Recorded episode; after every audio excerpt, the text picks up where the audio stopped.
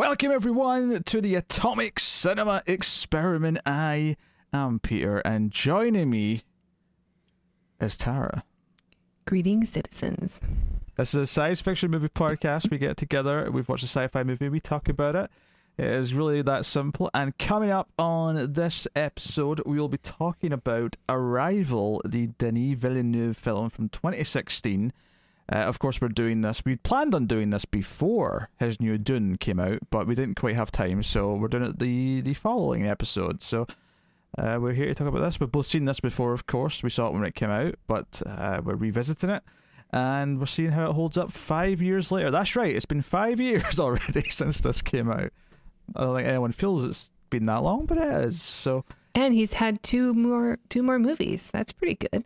So we're going to, we're going to get into it. We'll start spoiler free, of course. We'll give you a warning before we go into spoilers. Uh, the first thing you need to know, though, is uh, that this film's cast. Uh, before we get to anything else, we have Tara's cousin, not this Tara, Tara from the hit television show Buffy the Vampire Slayer. Uh, the actress who played her cousin, as well as an actor who played a serial killer, maybe vampire. It's been a long time since I've seen the episode, but on the spin off of the hit television show, Angel. That's the two leads of this movie. We have we have actors who did one episode stints on Buffy and Angel. That is Amy Adams uh, And this is why this is your favorite Villeneuve film. and Jeremy Renner.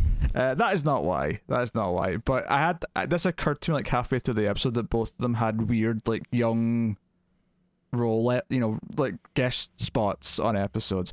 Sure. Uh, it's not the funny one for Amy Adams. The funny one for Amy Adams was the episode of Smallville she did, in which she got really fat. Uh, it's ter- She was terrible. in uh, the first episode. season of The Office also.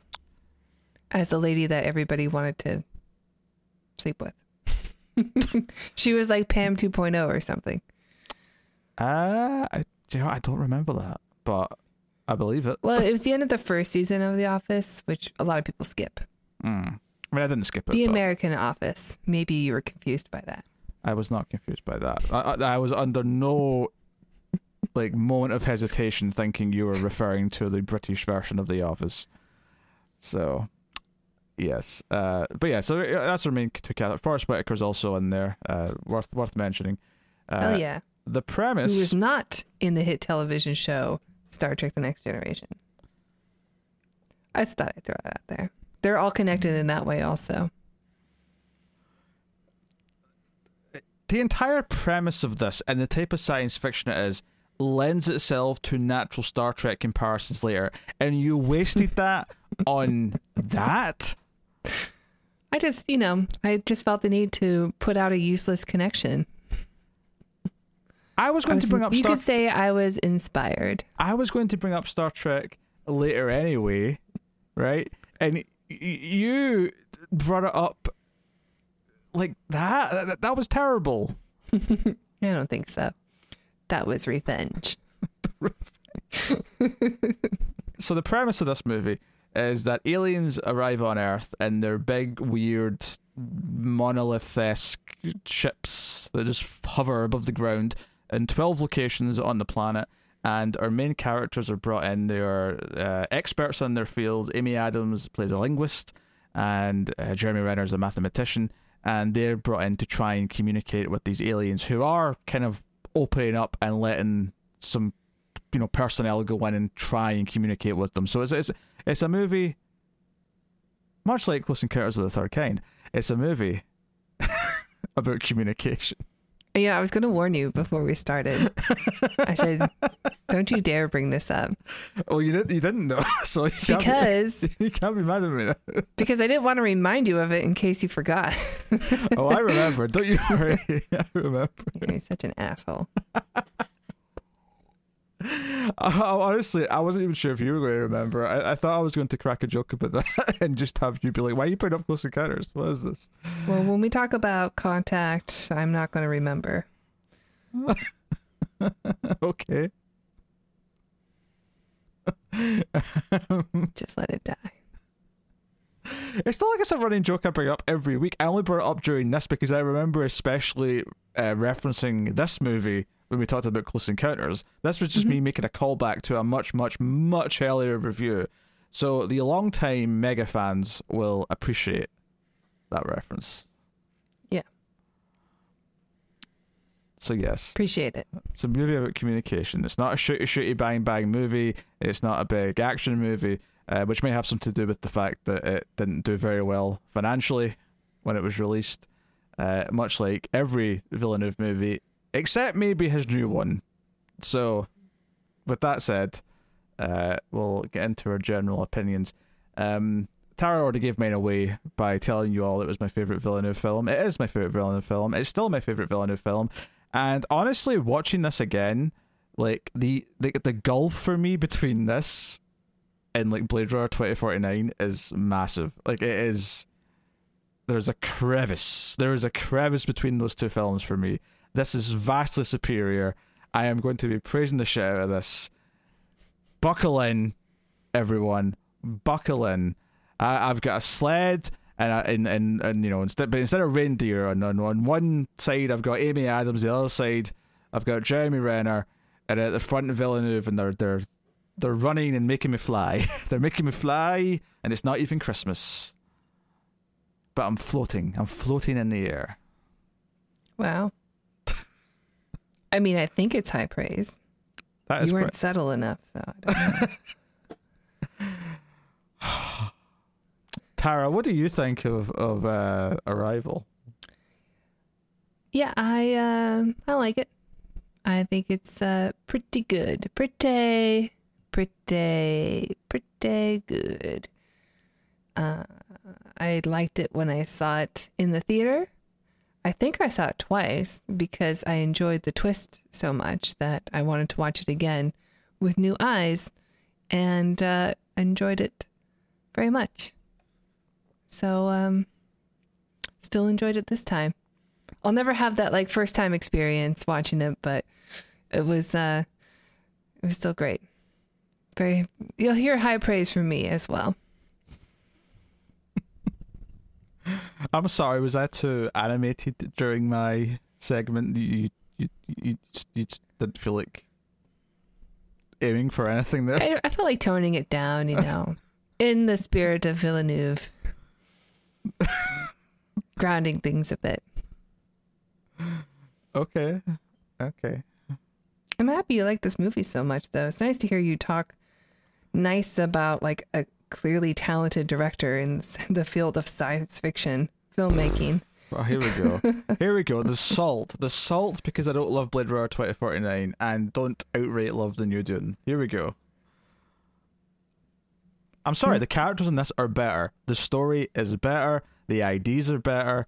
Uh, The story is better than Dune. yes. How dare you? The story is better than Dune. It's more interesting. It's more inventive. Um, and what, Ooh. what's really surprising about that? That's harsh. what- what's surprising about that to me, right? And I'm, t- I'm talking about like before people get in my case here. I'm not talking about the book, okay? I'm not I'm not saying that Frank Herbert's book is not some treasure thing, right? I ain't talking about. That. I'm just talking about the story as it's presented in the movie, uh, with you know our bland lead character. Anyway, so a point I wanted to make about this, and this is just something that I'm remembering from when I stumbled into this talking about something else. It might have even been on the show. It, no, it was not. It was on Screams After Midnight. I found this out. The writer of this movie, right? Now it's based on a another story or a book or something. Uh, Mhm. But Uh, the like a novella. yeah, the screenwriter though of this movie is a hack. Everything else he's done is shit. In fact, no, one of these things was on this show. Yeah, I'm pretty sure we've talked about him. Yeah, Bloodshot, same writer as this. Uh, Bird Box, same writer as this. Um, Lights Out, same writer as this. The 2011 version of The Thing, same writer as this. Okay. I don't remember hating Lights Out. That's the one with the like they turn the lights out and there's like a silhouette of a woman. Right? It's a good trailer. It had a very promising idea mechanically, but I felt the movie didn't do enough with it. Uh, Yeah. And its third act. I, I was expecting Home Alone with a ghost, but with like light based traps in the final Yeah. act, and instead I just they, they barely used it. It was it was really disappointing. But anyway, I've not even gotten to the worst one yet. uh, this guy wrote the remake of A Nightmare on Elm Street, which is an absolute travesty of a film. So, Well, they can't all be the writers of Rocket Man. are you trying to say that's the inverse of this, where that's the the writer of Chernobyl did one really bad thing No. and then went on to do good stuff like Chernobyl? is that what you're No. saying? So they can't all like just knock out ten out of ten every So- time. this is fascinating to me because but I think you know I, I encountered this guy's name probably on streams first, and then again when we did Bloodshot, and it was just an- was not the worst. It was. I mean, it was kind of bad, but like it wasn't the worst. but uh, but uh, come on now, like are you, te- you you again we're back to the word gulf. Are you not seeing the gulf between Arrival and everything else I just read out? I mean, people got to pay bills. Let me let me check. What what are you, what are you looking up? What what's the stalling tactic? I'm looking at the Eric Heisserer. Bird Box was all right. I mean- Britbox? Bird Box, the one where they're not allowed to see the Cthulhu creatures. Bird Box, yes. Yeah, Bird Box. I'm pretty sure the first time you said it, you didn't say that, but What did you think I said? it sounded like Britbox. No. oh, look, he's writing a Van Helsing screenplay. That's exciting. It's not. Based on the rest of his work, it's not. He did Final Destination 5. Which I actually enjoy that movie, but it's not because it's a good movie. Like the dialogue and the acting in that movie is terrible, but it's a fun bad horror movie. Well, you know, we know he's capable of doing something good. Maybe know. the difference is Denis Villeneuve. I mean, largely it very well might be, but I also suspect that the fact that it's based on a source material that I presume all had all the good ideas in it. like none of the ideas in this movie probably came from him. And so much of this movie as well because of how it presents the story and because like I imagine that this movie probably moved around a lot in the edit. Like I feel like a lot of the the flow was probably created in the edit that, and probably different from the script. May- No, maybe I'm wrong. Maybe everything because there are good reasons why certain things appear to us when they do, narratively Mhm. speaking. But those choices could have been made later, or the choices that Villeneuve himself could have made to the script uh, after it was written. Like th- these are all things that could have just been moved around to work better later. So I don't know, but um, right.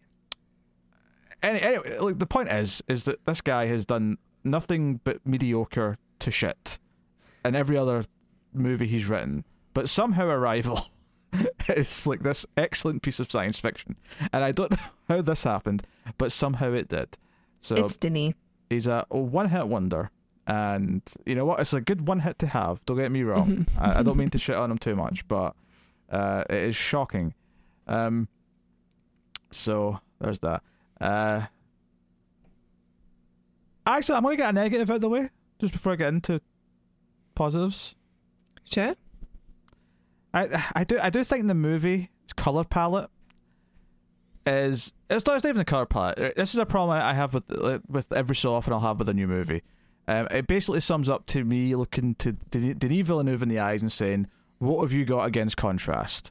Because the movie looks kind of washed out like all the time, mm-hmm. and I wish it didn't. I, I just wished it was a bit more contrasty. I know that sounds like a really weird nitpick, but it is kind of like a distracting when it just look because every so often I'm like, is my TV not set up properly? Have I if I like turned a setting up by accident, and I've not. It's just this movie has kind of a washed out look to it because the contrast is too low. Uh, so not a huge deal, but it is always there. It's a look.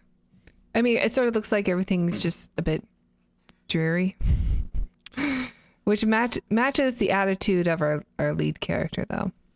It does, but you, you can have that with, with contrast though. You can still have it be like a muted color palette with contrast. I think it's okay. I mean, when you see high contrast, I'm you kind of think of something a bit more fun. This isn't a fun film. There's a lot of dread in it, and a lot of like, uh, I don't know, just uh, focusing on the facts. I'm not saying Not- high contrast. I'm saying a normal amount of contrast that looks like the TV's not broken. That's all I want. I still think it's a good looking film. I, I love the visuals, like of the of the spacecraft. Oh, no, I, I agree with that. Some of the actual uh, composition and some of the effects and like the the, the, cinematography itself Mhm. is mostly very good. Um, I'm I'm just talking purely about what they've done in color correction and like their their their tone of the, of the like the, the tone mapping of the film is Mhm. just a bit too on the the I hate contrast side of things, and I don't know why because I don't like it. Uh, so it is it's, it's a relatively minor thing to point out, but it is also always there. It never changes. It's always it's always looks like that. Um, and your eyes adjust to it a bit after a while, but um, if for any reason I have to like pause and go to the bathroom or something when I come back, like that first minute or two when I sit back down again, like I have the feeling again. I'm like, oh shit, why why does this look so off? So minor quibble. And it's not that's not like it's something that's persisted with these other films. It's not like I watched when we did Blade Runner twenty forty nine earlier this year. It's not like I watched that and went, Oh, this this this was this colour palette all about like that. Um, very vivid. It's a very vivid film, that one. It is, yeah. Uh ain't, ain't disputing that. Um Same with Sicario. Sure. Uh, but yes, you you can have muted colors, but still have contrast. Uh, so Yeah, maybe go. it was just the style at the time also. Yeah, like I say, it's not Five the, years ago. it's not the only film I've seen it in. Right, I, I, I don't have any other examples off the top of my head, but I always hate it when I see it. So yes. Uh, sound mix though, another a technical thing though I'll swing into a positive though is uh the 5.1 mix in this like there's a moment early on in the film where Amy Adams is just walking to her car she's just like you know she's she's at work she's she's walking to her car and there's like a couple of jets fly overhead and they damn near made me shit myself because the, the they were so loud and that, you know I've got I've got the 5.1 sound so the it actually flew over my head and it was like ah you bastard you um, so there's a lot of good sound mixing to really give it certain things an oomph. Uh, I was noticing it quite a bit Yeah. uh, throughout this movie. Me too. I just have that little dinky uh sound bar. It's better than a TV speaker. So yeah, but I it was pretty effective on that too. Yeah, no, it's, it's got a good sound mix. Uh, no, no denying that. So yeah, no, visuals are good. It's got a very uh like that first shot of when they're flying towards the the ship and the helicopters, and you've just got that the fog hmm kind of but you're, you're so high up in this wide view you know this wide shot that you can see the shape of the fog moving uh which is very unnatural and it's probably like i'm sure if you you got a, like a drone or something or you got a camera up high enough and went somewhere that was like this that had this fog it would probably be how that fog looks in real life right if you Mhm. got it from that vantage point but because we don't normally see fog from that distance we just see you know our vision's just filled with fog that's just what it looks like uh, right. it looks so alien, even though I'm sure the fog itself, in the context of this, is not alien at all. But it just it feels alien because we're seeing it from this vantage. Yeah, and uh, speaking of alien, like I love the. It, is like you said, a very monolithic shape. Just uh, it's like a half, half egg shape almost, but giant, and it's just sort of hovering at an angle that you don't necessarily see in these films. For when they depict aliens visiting, it's always like a saucer, but this one's turned up on its side, which is a very like non-threatening pose. So maybe that's on purpose but it does seem like a little bit off for some reason. So I, I don't know. It's a very simple maneuver that I think works really effectively. Uh, I think you know I use the word monolithic because it makes me think of the monolith because it's standing vertically. Yeah. Uh, e- even though, I mean, it's intimidating, but it's not like. It, but it, it has it has the same sense of mystery as a monolith in 2001 kind Mhm. of does. Obviously, the film is very different in every other way, but the the idea of this just this simple image of this tall black, you know, obviously that is a complete rectangle, whereas this is more of a weird curved thing. but yes. But still uh, a simple shape. yeah, still very simple. Yeah. Yeah. Um, so, yeah, I mean, no, the visuals are great. Um, the everything that's built around like, you know, they spend a lot of time the first time they go in. We see the whole process of like how they go in. They've got like a little forklift thing, and then it's not a forklift. You know what I mean? Just a little, little lift. The little Yeah. It's the- um it opens up every like the ship will have an opening every 18 hours or something. And so they just have time to go inside. And yeah, it, and it is hovering. So even though it's on it, its side, vertical, there's a little opening just at the base of it that is enough for the lift to to reach it. Yeah, and you've got um like this the way it plays with gravity where they get to a certain point and the gravity inside the ship is like shifted and so but they spend a lot of time with them in the hazmat suits so you get a lot of these up close shots of like how intense it feels and their heavy breathing the first time they're going Mhm. in so it really gives you this sense of spectacle this sense of awe all the, and this is just, this is all just directing touches this is all just like how to create a feeling of what Mhm. the characters are going through uh, before it gets to the meat of the actual like science fiction of the film. Um Yeah, it, it does a really great job of just building the anticipation of seeing them for the first time, also.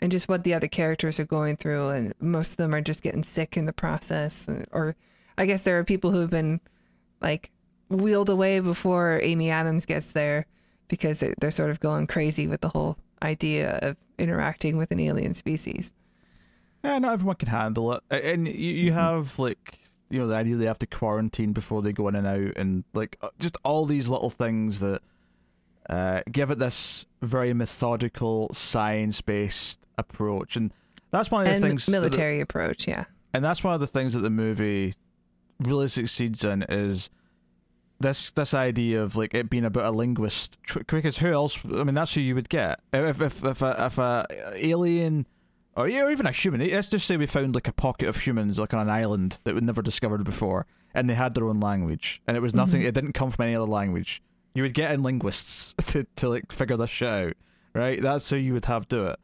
um, and mathematicians make sense because math is a universal language, right? The the, the Mhm. logic of math still works regardless of where you come from or what you speak.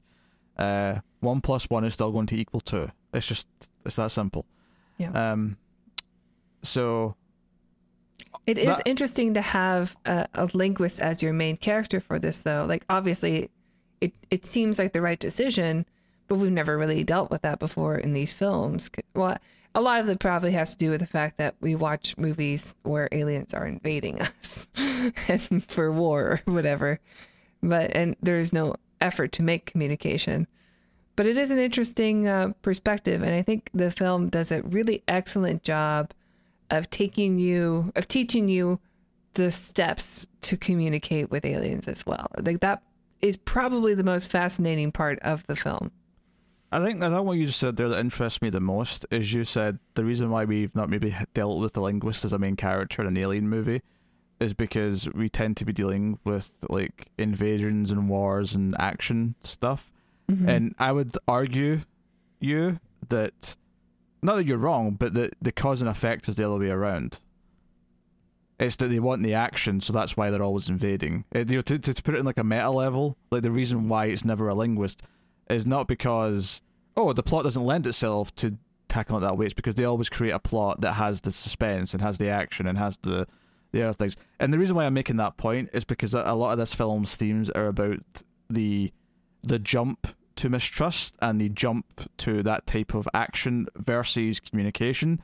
And that's a big thing that we'll get into more as we get into spoilers and stuff. But uh, I do think that's a very important uh, part of the film. I mean, it's, I mean, it's the most important part of the film, really. I mean, that's what you know. Earlier on, when I said I was going to compare it to Star Trek, this the the story of this and the reason why it didn't do that well. Because sadly, if you do Star Trek the way Star Trek was supposed to be done in the first place, it doesn't do that well. They need the J.J. Abrams shooty shooty bang bang lens flare Star Trek. That that's what maybe makes some money if you're lucky. What doesn't make money is Picard trying to communicate with a, a sentient species and coming to an understanding or something like that. And this really is a throwback to that sort of more thinking person science fiction. It's about the ideas, it's about having a message, it's about exploring a part of humanity and what makes us us and what what might make us better. What, what was something we could improve that will take us further or you know, something we can learn from. Uh, Mhm. but that's that's what this this movie absolutely is in every sense of, of the word, and it, it having a character in the lead who isn't someone who's going to fire a blaster or whatever uh, is part of the point. Sure. Although we do still have the military, and we have people who represent the military, like immediately say, "Well, we should be threatened by this." At like every turn. They have to be there. Like otherwise, Yeah. you couldn't say the make the points the movie's trying to make. You have to have representation from that Right. that yeah. side of thinking. So, uh, like they're they're they're absolutely essential, but they're not the leads. I think that's important. Like this is not Independence Day. for, No. for, for a number of reasons. It is a but little uh, Day the Earth stood still, though. I, I, yeah, it's another good example of like a movie that you know. There's a reason why not a lot of movies like this get made these days. I mean, you get the feeling that maybe this is a bit cynical, but maybe the reason why a movie like Day the Earth still got made when it did, um, or why more made get made back then when it did is because, well, we don't have the effects or the money to do what modern movies do, where we can just have as much big action as we want without thinking about it. Because CG will take care of everything. So you're they're kind of they were almost forced to turn it into like well we can have a little bit of spectacle but it mostly has to be like debates it has to be conversation so we have to make that work Well, I mean, sure, but uh, the point of the film isn't to have a war; is to avoid war. yeah and So, like, why would there be any spectacle in that if you're avoiding war? What's your point I'm, I'm saying I think the movie was made not because they wanted to make a bang bang shoot shoot film. They wanted to make a movie about the dangers of nuclear weapons. oh oh sh- oh, okay uh, uh, let me okay you, you you're taking this to mean everyone in, like I I mean like the studio I mean like why was it financed kind of thing like do you, do you think that if Fox at the time had the choice of some spectacle film uh, they would have not went with that instead. They, they didn't know. They, they were for you know, obviously. well, I mean, for every day the Earth stood still, you get twenty of those movies. Sure, sure, but you you know what I mean, though, right? Like the, Yeah. the director and the writer, sure, they had a, a thing to say. They were trying Yeah. to make some sort of point. But I, I, I'm saying that movies like this don't get greenlit as much, especially not now, right? Uh, and sadly, because of how this performed, this just makes it more likely that they're not going to get greenlit. That they're not going to get funding for a movie like this. Yeah. Because sadly, they- they're not as entertaining to a mass audience, uh, which is a shame because it's far more engrossing than most actiony sci-fi movies that come out. Um, and that's a real shame. Uh, so, you know, I, I, I guess it's it's one- it's one of those things that I I think we see a lot with certain types of movie where certain genres go away because they're not forced into treating them the same way or forced into doing them the same way. You know, all, all of a sudden we have the excess. It's kind it's kind of like once upon a time movies were made in black and white because they had to be made in black and white. But now every so often when a director says, "No, no, I'm going to make this in black and white because it's important to me and it's going to be part of the film." Uh, it's an artistic choice. It's a it's a creative choice. Um, so when you see a film like Arrival, and that's not to say that every film that has like invasions or shooty shooty bang bang things in it don't have something serious to say, aren't coming from a skilled place. Like of course they can be too. But there's obviously a lot, a lot, a lot, a lot of fluff that is just greenlit because we want to make money, and Mhm. uh, the creative process isn't strong behind them. I think with a movie like this, uh, it might not end up. There's, there's still every chance it could fail. There's every chance that it might not not uh, function. But at the very least, I think you look at a movie like this and you say, well, if this is how they're going to treat this film, at the very least, the director thinks he knows what he's doing. he, he thinks he's got a plan. He thinks he's got something to say. Uh, versus, I don't know, Roland Emmerich's got Moonfall. I think it's called coming out in like February. Uh, Looks great. Can't wait. do, do you think he's got a, a mission statement with, with that movie or something he wants to explore? Oh, it is about the end of the world, um, a natural disaster. oh, a, subject, uh, a subject new to him, yeah, one that he's not explored before. Yes, I'm sure America will save the day somehow, or maybe not. Maybe it's just humanity can't work together enough to stop the moon, and therefore we all die. like I mean, the trailer looks like the moon's pretty close. I don't know how they're going to get out of it. Because when you look at a movie like this, and obviously it was like a story first that was written by like one person, so maybe there wasn't a conversation. But let's just say, for the sake of argument, there was a meeting of people who were coming up with a story.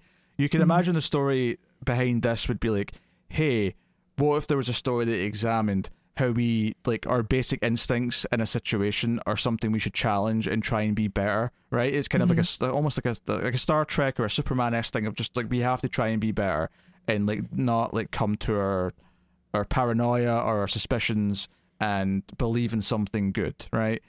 And then you look at the moonfall concept and go, someone in a room went, "What if the moon fell out of the sky?"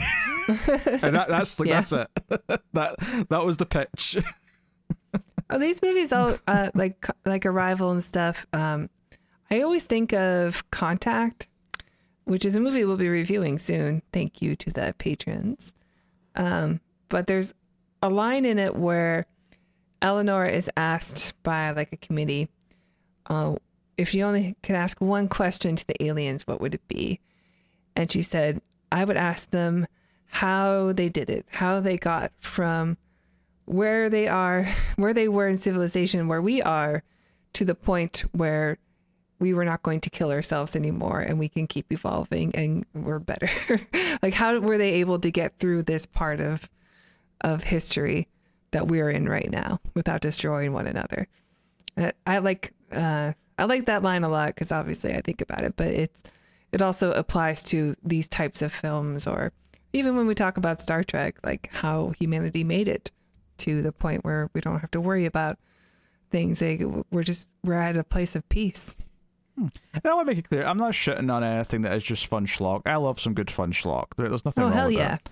Uh, That's like seventy five percent of what I watch. Might even be closer to eighty well, they make a lot. year. Well, uh, let's be honest, they make a lot more of it. So it's it, even for people who try to avoid it, it's ac- still quite easy to have it to be more than half of what they watch, just because Yeah, so much of it exists. Uh, and a lot of it's bad, but some of it can be really fun. I'm not I'm not downplaying that, but this is such a ref- a refreshing thing, and I think we've been quite lucky in the past decade or so, where it feels like every year or two there's at least one great science fiction film. Sometimes there's even more than that. Uh, thank you, Denis Villeneuve. uh, I'm not thanking him because I think this is the only one from him, but I uh, just can't believe you. but I, I I think there's been a good number of solid, really high production value science fiction films over the last decade or so. Basically, from about 2009 up to now, and I, I- Star Trek. I, not Star Trek. No, I don't know. District Nine. well, I was thinking I was thinking Moon, but yes, Moon and District Nine, 2009, and then uh, fr- from there, a lot of good stuff since. So, um, and the Star Trek reboot, which is fun. yeah, but that falls into the schlock side of things. I'm not talking about that. Captain Kirk. It's okay if Captain Kirk's a little schlocky.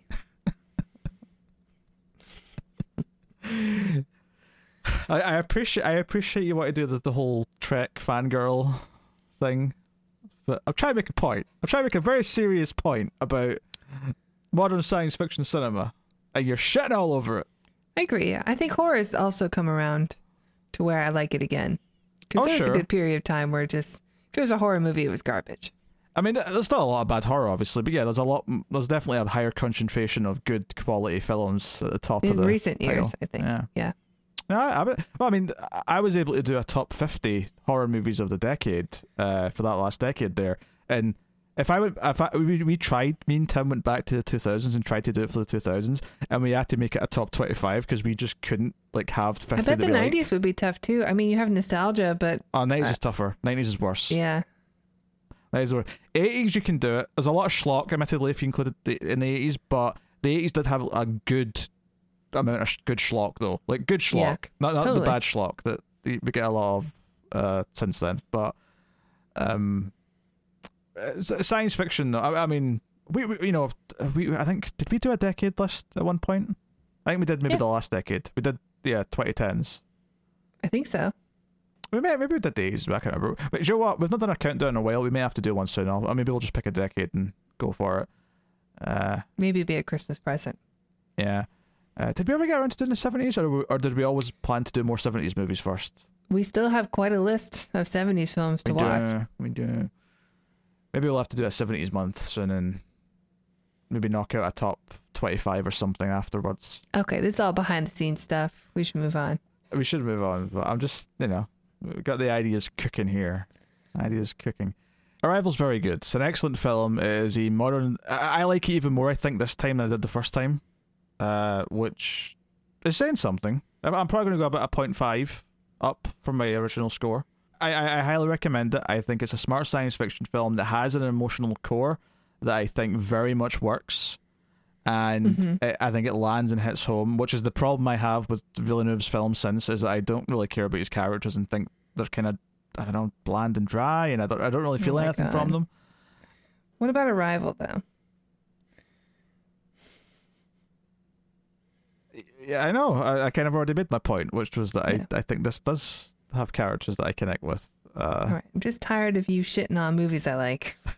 hey, I, I wasn't even going to bring them up. You brought them up more than I did in the last 15 minutes. Every, chance you get, you keep dropping no Villeneuve's to thank for science fiction. Save science fiction. Every two minutes. Yes.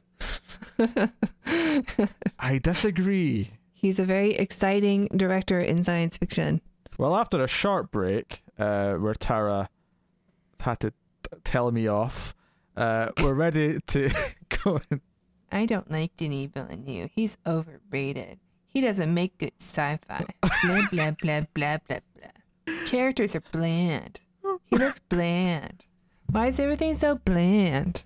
People who like him are bland. We're ready to go into spoilers, everyone. Okay, we're ready to talk about the movie, and uh, uh, and uh, I, I think for the sake of talking about this, it, I mean, we'll talk about it kind of in order after a bit, but I mean, I feel like we'd rather start with the ending, like the twist, if you want to call Mhm. it that, and then sort of apply that to the rest of the film as we're talking about it, because. I mean, that's how I watched it this time since I was watching it, you know, not for the first time. Yeah, um, me too. Uh, and honestly, I think it made some moments work really well. Um, the ideas of what it meant that these what look like flashbacks turned out to be flash forwards. Uh, like those ideas, the idea that she knew her her daughter's entire life that her daughter was going to die young from a disease, like that, is an, a wonderful concept uh wonderful not not in a good like not it's a, it's a good story it's just a sad story but wonderful in a, a concept way and in a like exploration of drama kind of way and how, how we view our lives and relationships and like th- th- that side of it was just wonderful. It was it's like there was so many so much depth added to the story in retrospect that the second it introduced that idea. Like i was Mhm. enjoying the movie when i first saw it. I was enjoying the the intrigue the communication and certainly I was also enjoying the the sort of the struggle of all of the military leaders and all of the other countries are starting to get shaky and they want to just attack things and they want to just shoot their guns and we have the sensible people saying no we should communicate and understand each other we should form a dialogue blah blah blah right that that debate was the the central core of the film for me on my first viewing and it's still a very important core of the film but once you Mhm. get to that twist which is that this alien language that she is trying to understand uh, comes from a, a species that view time differently, and that by learning the language, she starts to view time differently as well. And I think what's very notable watching it again, and like knowing that all the way through, is other than the opening, which obviously has this uh, great montage set to a Max Richter track. It's not part of the score. It's a independent piece of music by Max Richter called the "On the Nature of Daylight," I believe is the title of the track, and it plays at the start and the end because, of course, it does. Uh, because time circular and all that stuff.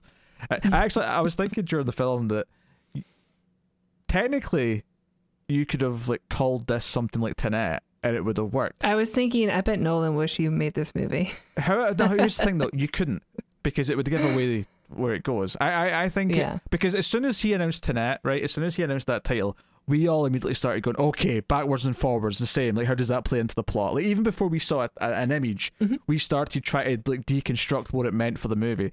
And I think if you were thinking along those, you may not guess it exactly, but I think if you were thinking along those lines, I think the revelation that happens when Amy Adams like remembers a word or hears a word in the present day and then uses it in a flash forward or flash. But the idea that she's actually kind of like her mind is going back and forth in Yes. time. And at this point, she hasn't asked the aliens who this little girl is yet. So she's still like figuring out. And I, I don't know where I was when I figured it out. I, I'm pretty sure I figured it out when she did. Oh yeah, I, I think I don't think there's I don't think there's much before then to really crack it. Bef- But you know, I, I think that moment. There's so much to see when you are when you know it though. But like Uh, when you're I'm- watching it the first time, like yeah, I don't think I got it until she mentioned that that that line of who is this little girl? I don't know her. no, no, no, no, no, no, no, no. No, that's when you got it. That late. Yeah, I think so. All right. No, no. I think so. No, it's it's the moment where our daughter and the you know I'm going to call them flashback because and the, when you first watch it they feel like flashbacks, right? You think she had a Mhm. daughter that died, and that's why she's so sad at the start of the movie, and she's just really sad in general. She's a sad person. She's a sad, lonely Amy Adams. Uh, but you think that's why she's sad is that she had a daughter that died as a teenager, and she's just kind of you know walling through life as a linguist, uh, teaching linguistic courses at university. Some university. Yeah. Um, no, it's the moment where her daughter in the flashback asks for a word. Uh, you know, what does it mean when two sides come to an agreement? And she's like, "Oh, a compromise," and it's, nah, something more sciencey. Um, and that sort of scene ends. She wakes up, and then she goes to a, a conversation about the plot with the other characters. And Jeremy Renner during the scene brings up the phrase zero sum Non-zero sum non game. zero sum game. And then it like it cuts back to the flashback and it's like Amy Adams just realised that and goes non zero sum game. That's the moment. That's the moment where the movie kind of opens its doors and says, hmm This is what this is.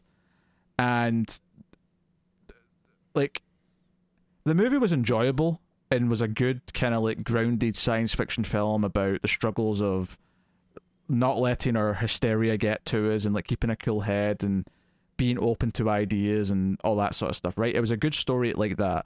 Once it introduced that, it kind of just Mhm. recontextualized the entire thing and Sure. became this really smart, like layered science fiction film that also became about like just the idea that she knew her daughter's entire life that she was going to die as a teenager from a disease and was never going to get to grow up and be an adult and go on and do It- these they other would things. well, yeah, and she would have to experience this tragedy of losing her daughter.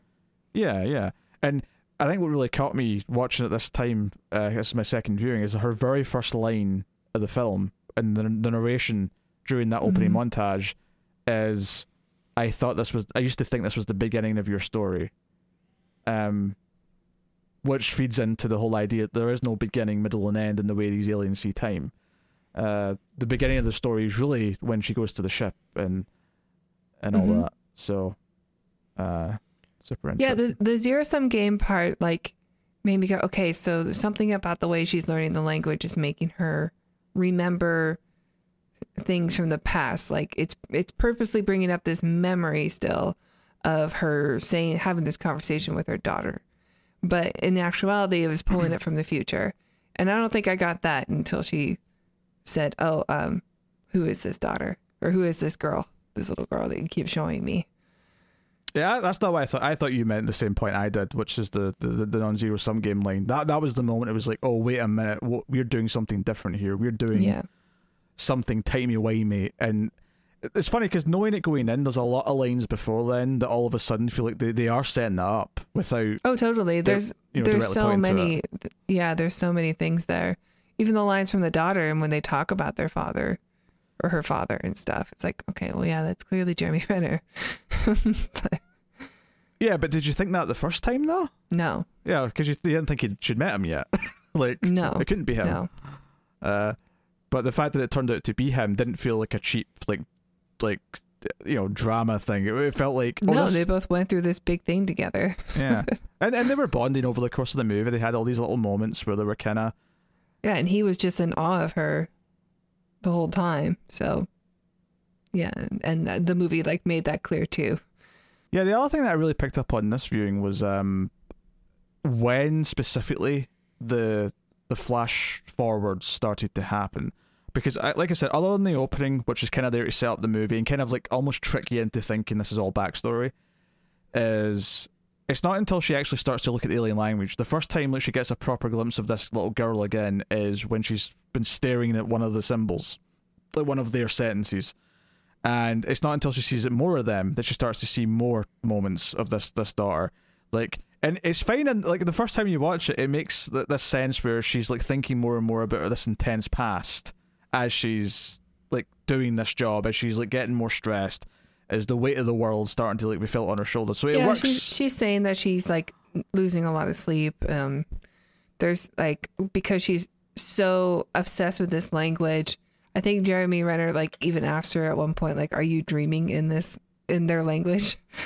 and it, and then we see like her looking at one of the aliens and her like seemingly just daydreaming about it. So like it just feels like the weight of everything is just on her, and she's so tired. Yeah. Uh, all, all of it works that first time through, and it never feels like it's actually hiding something necessarily. Mm-hmm. Um, but when it gets that new meaning at the end, when it gets that new definition at the end, where you start seeing all these scenes play out again, where she's drawing the, the pictures, or she's in the little cowgirl outfit, or she's doing whatever, and the music's like the Max Richter music's playing again at the end. And it's this idea of just being happy that her life happened and not Mhm. necessarily being sad because it had to be over. Um, and even the idea that you know there's references throughout that are, the father left, and you, you so you find out that Jeremy Renner's the father, and your instinct might be, well, that's a bit of a prick move. Like, what, Yeah. what happened? But it also introduces this idea that at some point she told him what was going to happen to the daughter, and he just couldn't like deal with it. It was just too traumatic to consider that his daughter's life was going to end it, and he maybe didn't want to believe it, or he just Well, he he was mad at her for choosing to have the daughter because he she mentions she Mm. tells him that uh, she always knew that this was going to happen and she chose to have her anyway. And he said, eh, according to Amy Adams, he said that was a mistake. You made a mistake. What do you think about that? Do you think it was a mistake? I I don't know. It's a, it's a philosophical question, I suppose, at, at, the core of it. Like if you if you know a life is going to end that young, is it is it worth? Not even just because of your pain from losing the child, but like in, in the sense that, that you know they can't have a full life and it's going to end young. Like Mhm. Well, I mean, yeah, the idea of of not knowing and like going through it would be hard, but like obviously knowing would you would you go through it like uh, I don't know. I, I couldn't really make that decision. or is this less a philosophical question and more of a question about altering the future? Because this is because to Amy Adams, this isn't like a a, a choice or a path. Like she's basically just experiencing the rest of her life all the time, yeah, right? I mean, she, she did uh, ask, you know, Renner also like if you could see your life entire life at once, would you change anything? And he said, I don't know. Like, I would probably be more open about my feelings. And I think he was just trying to find a window of opportunity to let her know that he liked her, but they had feelings for her. But um, doesn't really answer the question. Yeah. Uh, uh, this this an interesting idea because it's it's because this movie doesn't like say that she's time traveling, um, or anything like that. It it, it kind of just raises this idea of like perceiving time differently. It's not, this is not about you know because we talk about time traveling and you've got portals or cars or or whatever it may be that travels through time. You're going back and forth, and the future is the future, and the past is the past. That this is presented as no, it's all kind of happening simultaneously. Uh, if you perceive it this Yeah. way. Well, I think in the beginning, because we're expecting to have this sad montage of her like having and losing a child and then being sad teaching at this university and she's just sort of sad all the time. I think because of that, um, like it's easy to think like why would she want to go through all that? But as we get more and more memories, like we she does have a lot of happy memories also. So this could be like the best years of her life, and she also was never not going to want to have those. Yeah, I mean, we, we never see anything beyond that part of her story. Like, I mean, we don't know if she's seeing beyond the, the years of her child or if she's only Mhm. seen up until that point. Uh, you, you could absolutely argue that maybe, yeah, like she, she can see her whole life and her happiest years are the you know the 14, 15 years she has before her daughter gets sick, and that's what she wants. She wants to have those those years, and Better to have loved and lost than never to have loved at all. Isn't that the saying? I think that works with like a, a loved one where they they, they leave. Uh, I think They what if- break up. Yeah, when the person Yeah. dies, I think it's a bit murkier because you're kind of, especially when you're creating that life. It's, it's maybe it's one thing if they already exist and you meet them, so they're going to die Yeah. anyway. So you might as well be happy with them till they die. But if it's like a child that you're choosing to bring into the world, maybe that's where the ethical question starts to. And I don't have an answer. I'm just posing the question. I don't. I don't know if it's right or wrong. I don't know. You know.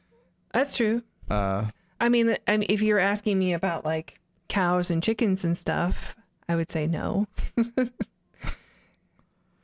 yeah. No, it's not worth it. We should bring them into the world just to give them a life of torture and a short life of torture and and death. But it's harder when it's, you know, a human. Yeah, that's this girl's not been brought into the, the world for any purpose other than just to live, like any Mhm. other human being. Um, so it, it's, it's, a really interesting question, and it's questions like this that are posed that I think are really fascinating when science fiction can pull it off in a way that you know you, you have this rush. The last like twenty minutes of this movie are such a rush because you have the revelation that these flashbacks are the future, and this is a life that she is going to have, not one that she's already had and all of the dual happiness and sadness that comes with that because it does have such a bad ending and but you know it, it's not like she doesn't love the moments when she's in them you know when we see like the moments you know the night that they conceive this kid presumably where she's you know she's dancing and drinking and she says you want to make a baby or he says that to her i think Mm-hmm. um like that looks like a happy memory she still experiences the happiness of the moment as it's happening uh but She's just remembering it early, yeah, before it Yeah. happens. In fact, one of my favorite lines in the whole movie is when she hugs Jeremy Renner at the end. She says, "I forgot how good it felt to be held by you," and I Mhm. that's a really great line. And like, part of me wants to see his reaction over her shoulder to, to that sentence. yeah, But maybe she's still loopy from all the gas she inhaled in the alien ship.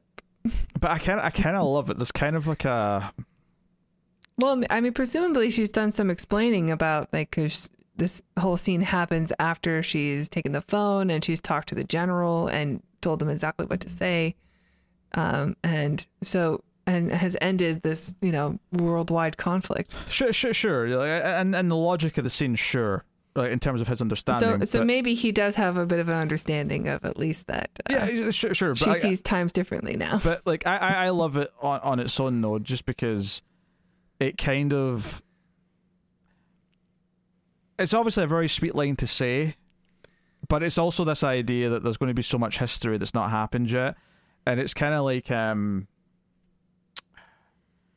I don't know. It's it's not quite like a Kyle Reese thing, right? I'm not saying it is, but it's this almost weird perspective on a love, because even though it lasts obviously much longer than Sarah Connor and Kyle Reese, this idea that it's going to be timed, right? It's not forever. It's not until their death. There is a, a period of t- time where they are going to be happy together, and then it's going to be over. And the idea that she can look back in this with the hindsight of like, because because you because you experience these things differently, like during and after, right? You you have this like you know people talk about the good old days, for example, right? And that's because you don't realize till after the fact how good certain things were you take things for granted and all of a sudden you have nostalgia for something that you didn't realize how much you liked it at the time you just realize how much it meant to you after um and that's not entirely true for romantic things necessarily but like just this idea of having this perspective of after the fact and sort of missing it and coming back to it but having that be the feeling you have the first time you hugged this person I, I guess it just encapsulates the entire idea of the the aliens like eh, you know vantage point of time but Mhm. I mean, really, they're embracing like this for the first time. Exactly. So, so, some, Mhm. so I, I guess what I'm just trying to say is it's such a smart line of dialogue that has meaning to it on its own. It has meaning to it that relates to the themes of the film, and it has meaning to the the the theory of the film. And some lines are just really good, and it's just a really good line. Uh, and the fact that we don't get to see his reaction, and we can sort of let let leave that to our imaginations, leave that to the ambig- ambiguity, I think is basically, and I, I think it actually might be the last slide of the film. Now I'm thinking about it. It may, it may be right before it fades to. I think they're hugging is the last thing we see. I think I think it is the last line. Yeah.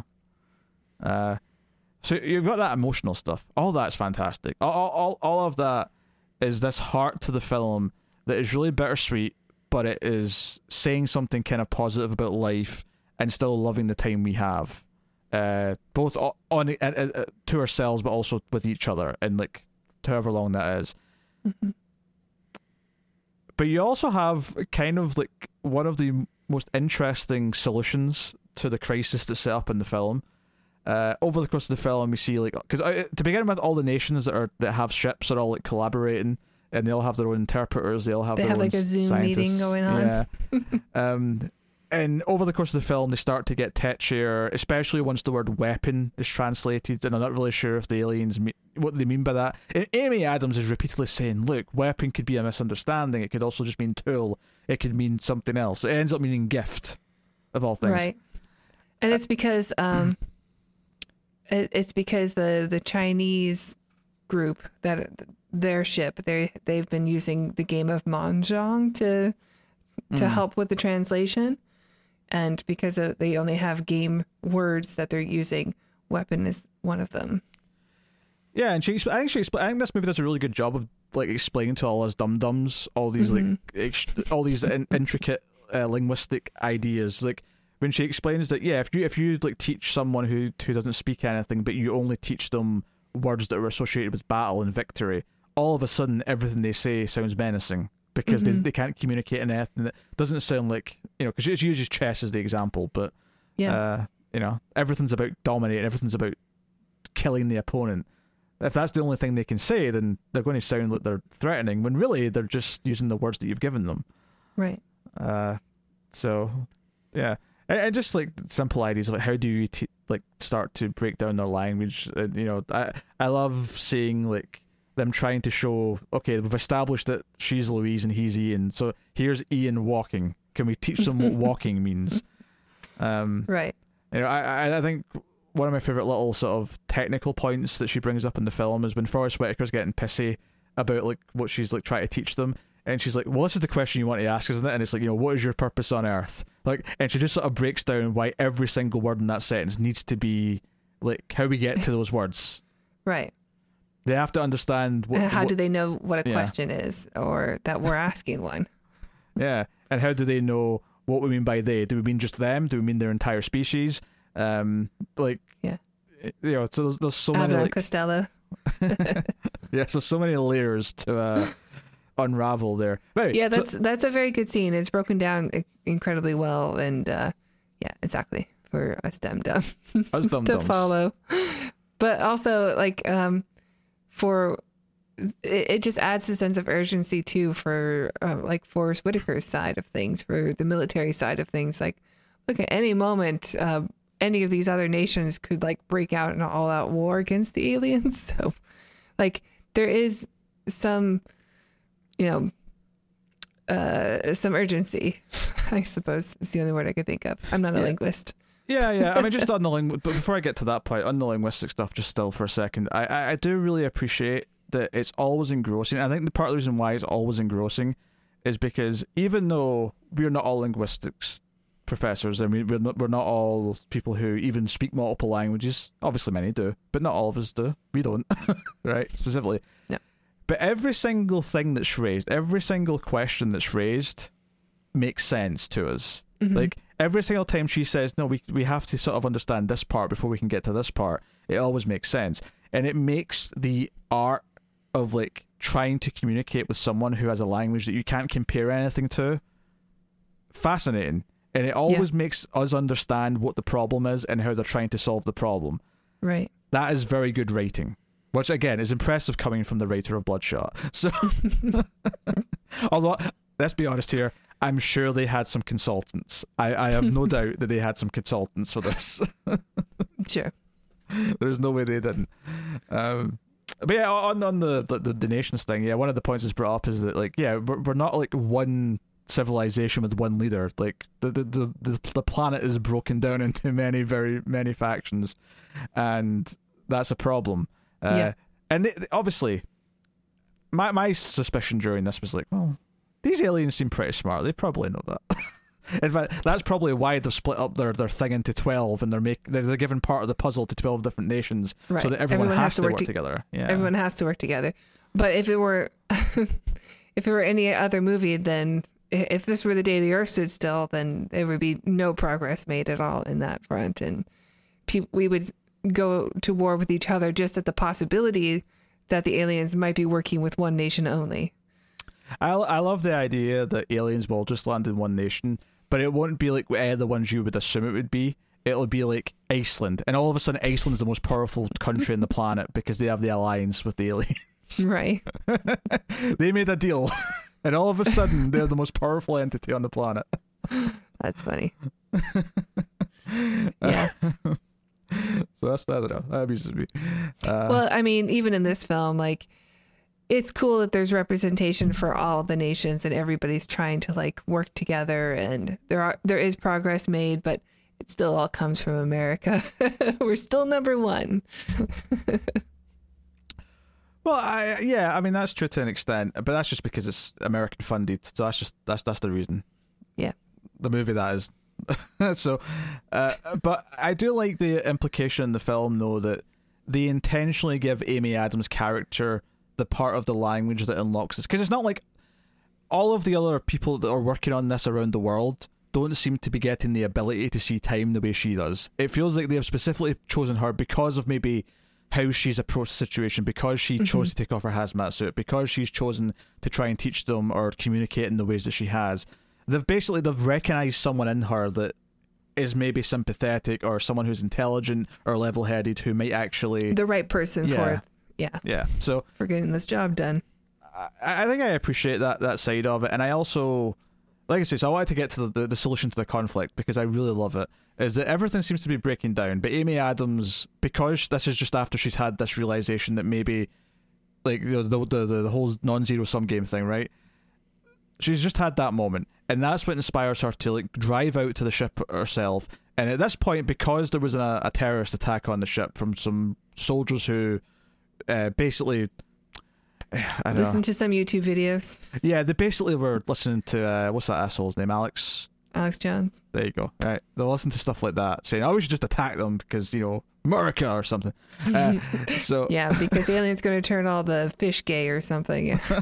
Yeah. but she goes out on her own, and they've the, the the ship's risen up higher, but they send in like a little pod for her to get in so they can bring her up.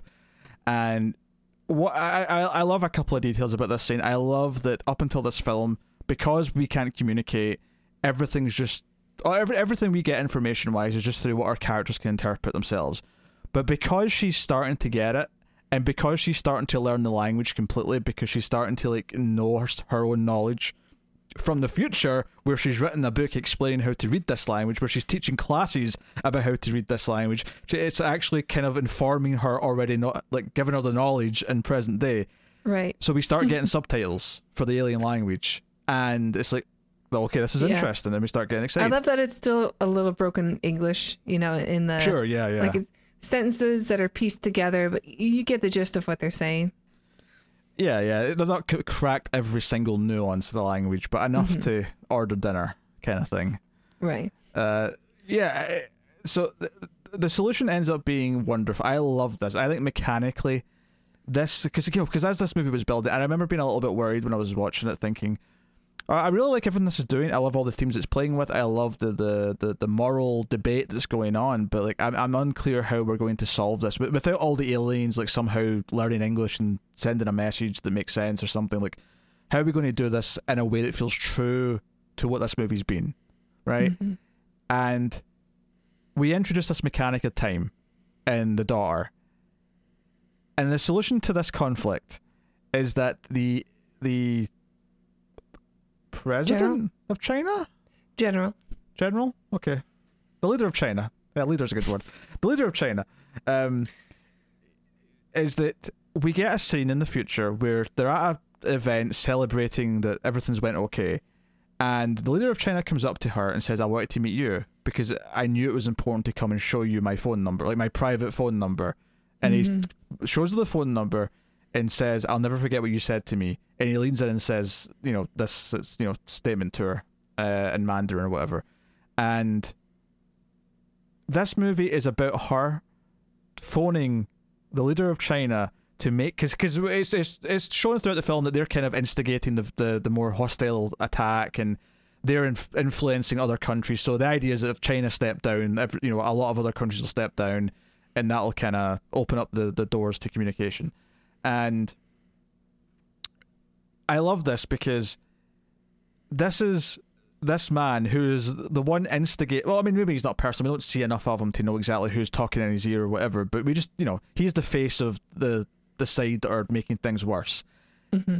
Him in the future, he is communicating through time to Amy Adams because he knows it's important that this goes through and that he stopped doing what he was going to do, and he's he feels that that so the effect of everyone working together and having the better relations and having this hopeful future, the hopeful future in itself is what is going to solve the problem in the past using this new, you know, gift, this this time vantage point.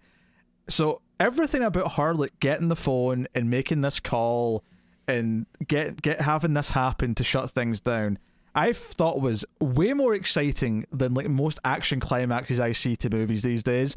I thought it was riveting, and I thought it was it was true to what the film was, especially once it introduced that that neat time mechanic, and it was so simple and didn't feel like it was cheating. It felt like no, no, no. She gets the phone number from him himself. He gave it to her because Mm-hmm. he knew this was important. I, I love it. I love everything about how that plays out. Yeah. Uh, her reaction at the party still seems to be a bit surprised about it or unsure about it, Mm-hmm. which I thought was interesting. Just because she's, you know, it, it's almost like she's living her life the way she's supposed to. And she has to know that this is, that he's going to give her this phone number because in the past, she already accepted the phone number. So I, actually, this part kind of breaks my brain a little bit um eh, you don't think there might be a little bit of a of a plot hole like without because if he didn't do that then she would never have the phone number. So what is his motivation to do that other than like he was always going to? Uh, it, it kind of breaks my brain.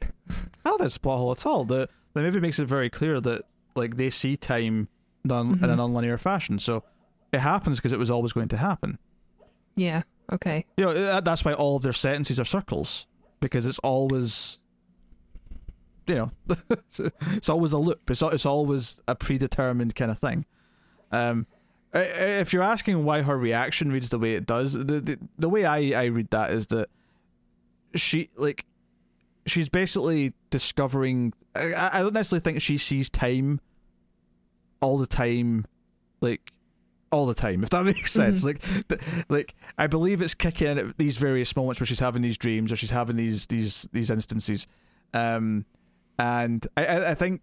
You know, I think you could read that moment of like surprise of her realizing it's this moment, like not knowing it was going to be this day or not knowing it was going to be like right now, uh, kind of thing. But ra- rather than Okay. shock that it happened at all, I guess. Okay, sure. Uh, okay, I don't know. I remember watching this movie the first time and going, I, I just don't know about this. Like, if, if this one this one piece is the only part where I'm just like, but why would the general just do that without any motivation to? Because he got the call, he remembers it. Yeah, because he gave her the phone number. Right. Okay. I mean, I'm I'm I'm sure it works. Look, th- think of the profound effect that hearing his was it his wife's dying words over Yes. the phone, and presumably some instructions as well, I imagine. Uh, but his wife's dying words over the phone from this random woman who took a risk calling him and somehow got his number. Which, like, how did Mm-hmm. she get that number? If he's if he's thinking that, like, how did she get my private number? It's, it's not like his number's are going to be on the yellow pages, right? Yeah. It's like he's he's he's the leader of China. It's probably a pretty secure phone line, Yeah. Okay. right? I guess it's just uh, uh like maybe I would have less of an issue with it if he if she came across his phone number somehow in the future or as an accident, which would be ridiculous, but like Yeah, I'd he's that. you know a general, versus him purposely giving it to her, um, for this reason. But uh, that's why I love it so much is because he's this changed man who's willing to like help with this. Like the fact that he believes in this so intently is what I think makes this Yeah. wonderful. That's, that's what makes it heartwarming to me and like hopeful and optimistic and like this like we can come together. The fact that he's willing to do this is what tells me that it works and everything's going to be okay. And that's the uplifting kind of part of the movie. Like the, you know, the, the daughter stuff is like this bittersweet thing because of her tragic ending this is the stuff that's like, you know, humanity has some hope. This this movie, if nothing else, is about having some hope that humanity can somehow work together. Um, and it takes this, you know, this wild thing from an outside force to make it work. You know, if she doesn't get this ability and doesn't pull this off, then this would never have happened, and the fighting would have started and would have all went downhill. Um, that's you know, I, I, it's I think it's in, I think it's an interesting idea, and um, Sure, yeah. It's just a bit of a chicken and an egg problem for me. Well, is, is there much else to talk about? Do you, I mean, do you want to go back and talk about any specific? I mean, we kind of glossed over the whole the, the idea that there's like uh, the the extremists who decide to try and sabotage and start a war by putting a bomb into the ship. Yeah, inside of the military encampment too. Like there, and there's multiple of them. There's like a group of, I'm assuming, enlisted men who are getting, you know, seduced by this propaganda. They don't like that their aliens are here, and they feel threatened and Yeah, want to take things into their own hands. We get a scene early on where one of them like talking is talking on the phone to his like wife or daughter, and the daughter's like Mhm. scared because they think the aliens are going to come and kill everyone.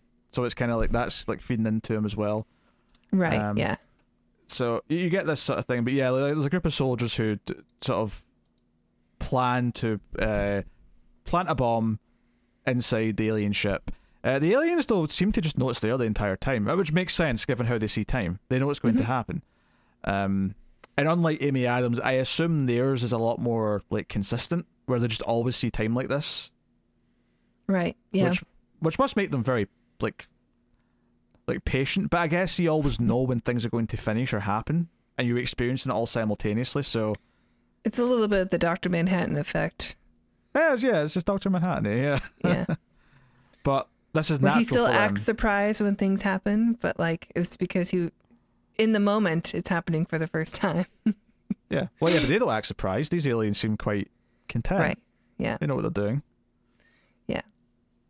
Um. Yeah, they do blast the, the bomb away at the very last second and they save Amy Adams That, that, And- that, and Jeremy Renner. Yeah. and Jeremy Renner. yeah. He's they, there too. they they kick them out of the room so that it, it saves them. I, I mean, I guess maybe that's the way you look at Amy Adams' reaction, even though you think, because you're thinking like, oh, why is she react acting surprised in Mhm. certain moments when she should have known this was always going to happen? I would read it more. Think of like the first like month that Doctor Manhattan was like jumping around time and he didn't realize what was happening. Like hmm there would have been moments of confusion before he realized where he was or what was going on or like Yeah. you know. It's just that this, this moment, like, I don't understand. There's only two moments in her entire life, at least up until this point, where she had to deal with General Shang. So, like, obvious. Why would it be surprising? Oh, this is the moment that you're going to give me your phone number. I don't have this problem. Uh, yeah, I know. I don't have this because there's so many moments with the daughter as well that when you look at them with knowing what she's going through, you can read as her being confused in the moment, or you can read her like she's fine in the early flashbacks, but that moment where she remembers the word because she just heard it in the in the present day scene, she looks confused in both scenes. Like she's Right. like in in that scene with the daughter, she's not like going, "Oh, I always knew I was going to remember this now." like she she she's like, "Shit, I just like." Remembered that, like it's, it, it's more like present It's like a deja vu thing. yeah, it's more like present day Amy Adams is in the future scene at that point, right? Right. Uh, or remembering that she had this in the past, you know, like yeah. So it's the same thing as that. It's, it- yeah, if you want to think of it as like a weird deja vu esque moment of like, oh, I'm in this moment now. Uh, Right. Uh, but yeah, so but that, that's definitely it's worth mentioning because because the sh- showing like how people are corrupted and they, they had this idea that we're now scared of them retaliating because they won't understand that this was like a small group of extremists and not representative of all of humanity Yeah. is a Although they do seem to know Big it's going to happen because they literally wait till the very last second to like do something about it. So they know how much time they have to to communicate Mhm. with Amy Adams still. And it also makes sense they don't retaliate in any way because they know how this is all going to end. They know Mhm. that ultimately they're going to succeed, and that Amy Adams is going to get this done, and like they're they are going to like accept the gift and work together. Right. Um. All with the the goal that in three hundred years, when they need Earth's help, like we'll Three able- sorry, three thousand years, uh, we'll be able to communicate because at that point, uh, you know, people have been studying the language for you know millennia. Not just that, but humanity will be at peace. We'll be able to survive. Yeah. Um, yeah, I don't know if it's, they don't specifically say it, but I also get kind of got, got like an impression that we might not exist as a civilization in 3,000 years if Yeah. they didn't intervene. That's what I was thinking. Yeah. um, they, they- but they never say We're like the whales in uh in Star Trek Four.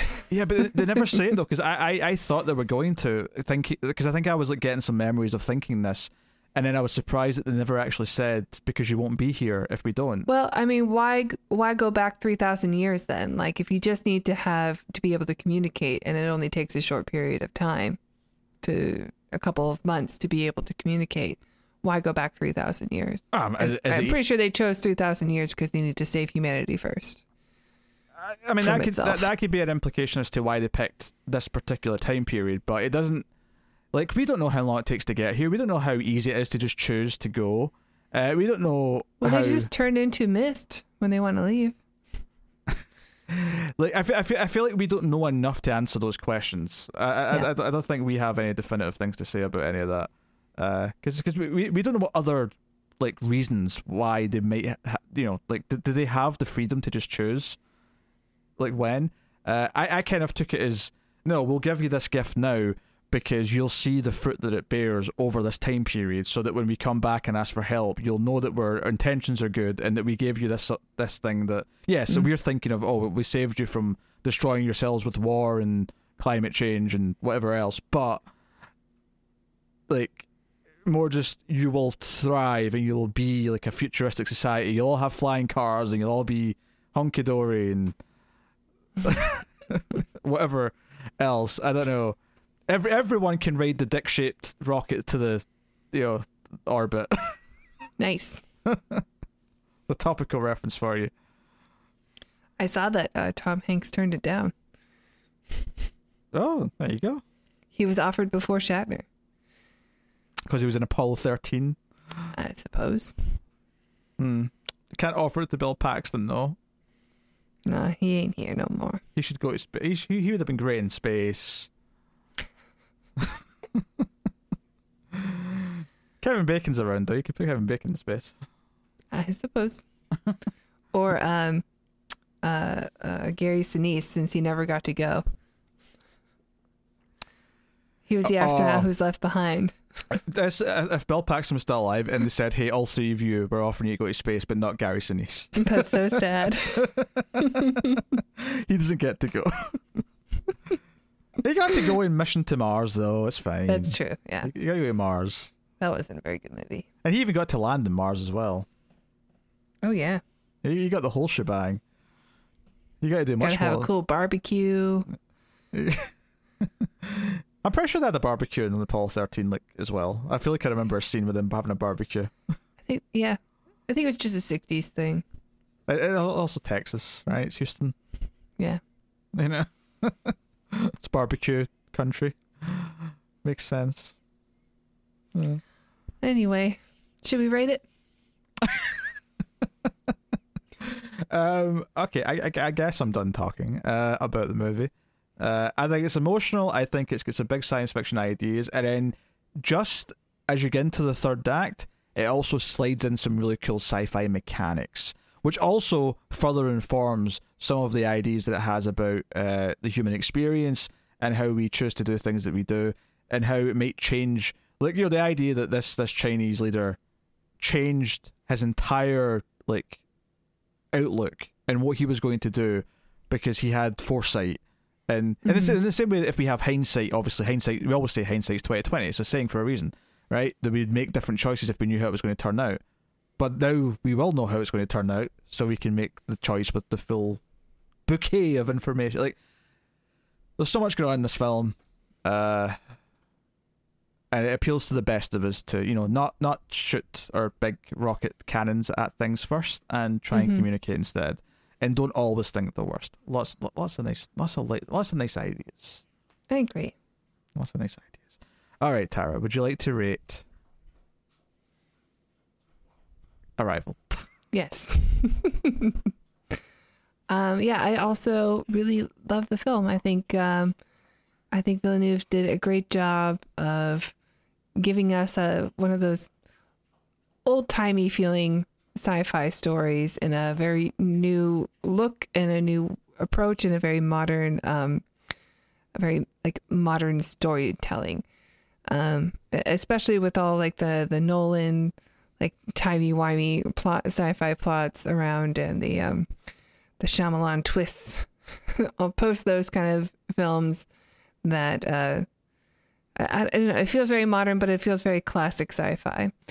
And um I, really like this movie a lot too. I think this was probably the movie where I really noticed Villeneuve's name. And then he continued to make sci-fi movies after that. Well, with the exception of Sicario, which I also very much enjoy. But um, I am going to give this movie an 8.5. I think what I really appreciate about the characters in this is that everything that Amy Adams has to like achieve, everything that she's trying to do, and everything that because it, it is very much like a concept movie first and a character Mhm. movie second. But what makes it work in this case is that the concept inherently shifts what the character is doing and uh, what the character's journey is. So because it uses its its you know quote unquote gimmick, right, or its mechanics or its techniques, because it uses those sci-fi concepts to recontextualize her simple story and her relatively simple character. You know, her, her character's pretty simple. She is a good character who who wants to communicate and extend a hand first. That makes us like her and root for her. And she has seemingly this sad past. Simple, right? But her character becomes so interesting because it becomes this vessel to explore all these ideas. And that's, I think, partly why I love it so much. So uh, I'm also going with an 8.5. Um, I gave it an 8 at the time, and I'm going to go up to an 8.5 now because um, but it might even rise more as, as, as I see it again, um, because it has such a, a strong moral compass, and it poses a lot of really interesting questions. Um, and yeah, I feel things. I feel things at the end, and I think it it it tantalizes my thinking brain in a way that I really appreciate. So Mm. That, pra- that part of my brain is just dying off. I love how the start of that sentence was a flub where you said "peart." that peart of my brain. Yes, that part also just shuts down after 10 p.m. that peart of my brain. Uh, but yes, eight point five. yeah, edit that part out. Definitely not. I'm Definitely not editing that one out. Uh, so there you go. That's that's that's arrival. Uh, Not too shabby. yes. So if you've enjoyed us being pretty positive on this, uh, I suspect that next week might be a change of pace because next week, despite my protest, Tara has demanded. Has she literally threatened to walk off the show? she threatened to walk off the show if I did not agree to do the next Planet of the Apes movie. And you're thinking, pure, but doesn't that mean you're doing Rise of the Planet of the Apes? I wish it meant that. I wish it meant that. No siree, Bob.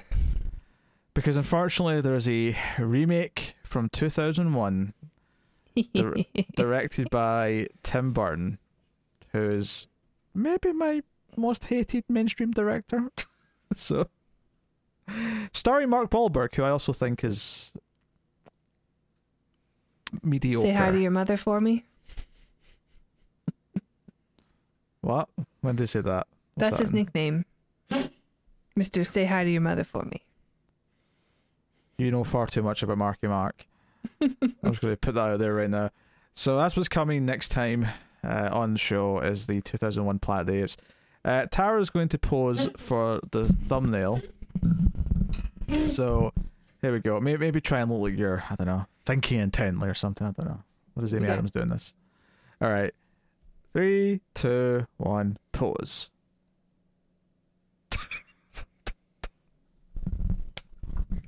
Me communicating with aliens. Okay, I get it. I get it. Uh, for the audio listeners, she threw up the old uh, Vulcan "Live long and prosper" fingers. Peace and long life. hmm yes. Uh, so there you go. Uh, um, you can, of course, support everything we do by simply hitting the like button, commenting, subscribing, ding the bell for notifications on YouTube, or give us a five star review and rating on your podcast app of choice. Uh, that helps spread the show around and gives us more success. So please do so. Uh, you can also, of course, um, uh, get us on the Twitters at Screams Midnight, which is now the home for all Mild Fuzz movies, podcasts, and shows. So at Screams Midnight is the Twitter to follow uh, these days. Uh, but of course, you can also support us financially. Can't Tara? That's right, Peter. If you enjoy our reviews, please check out our Patreon page. It's patreon.com slash mildfuzztv. And if you donate as low as $1 per month, you will get access to bonus episodes of The Ace. So you can check out all the Trancers saga that we've done. Uh, we're currently working our way through the Tremors sequels. We did the first one on here, but we tend to do a lot of the cheaper sequels on the bonus episodes. So head over check that out and if you donate $5 per month you will get access to these reviews one day early and you will get to vote on what we watch once a month Yeah. The Thank bonus the bonus movies aren't always um, sequels though. There's a lot of standalone things in between the sequels. I just it's what you'll have to. I know it's because it's easily remember the sagas, so you just you promote, promote the sagas. But it's worth mentioning. You get you know what did we do recently? Uh, future zone which mean, was the sequel that was technically a sequel to. I- I'm trying to think of another standalone one. But we do standalone ones too. we did Xtro Xtro. Yeah, that was that was a memorable one. Yeah, Xtro. rotor Rotor. That was a memorable one. There, there you go. There's, future Eh. force we thought was a standalone yes, but then there was Future Zone, which is a sequel to Future that's a Force. fun one Yes. Um. So check out the bonus episodes. Uh. So there you go. Uh. That is pretty much it. That is the show. That is the Atomic Cinema Experiment. So thank you once again for watching or listening. We always appreciate it. Keep watching science fiction and computer at Salsa.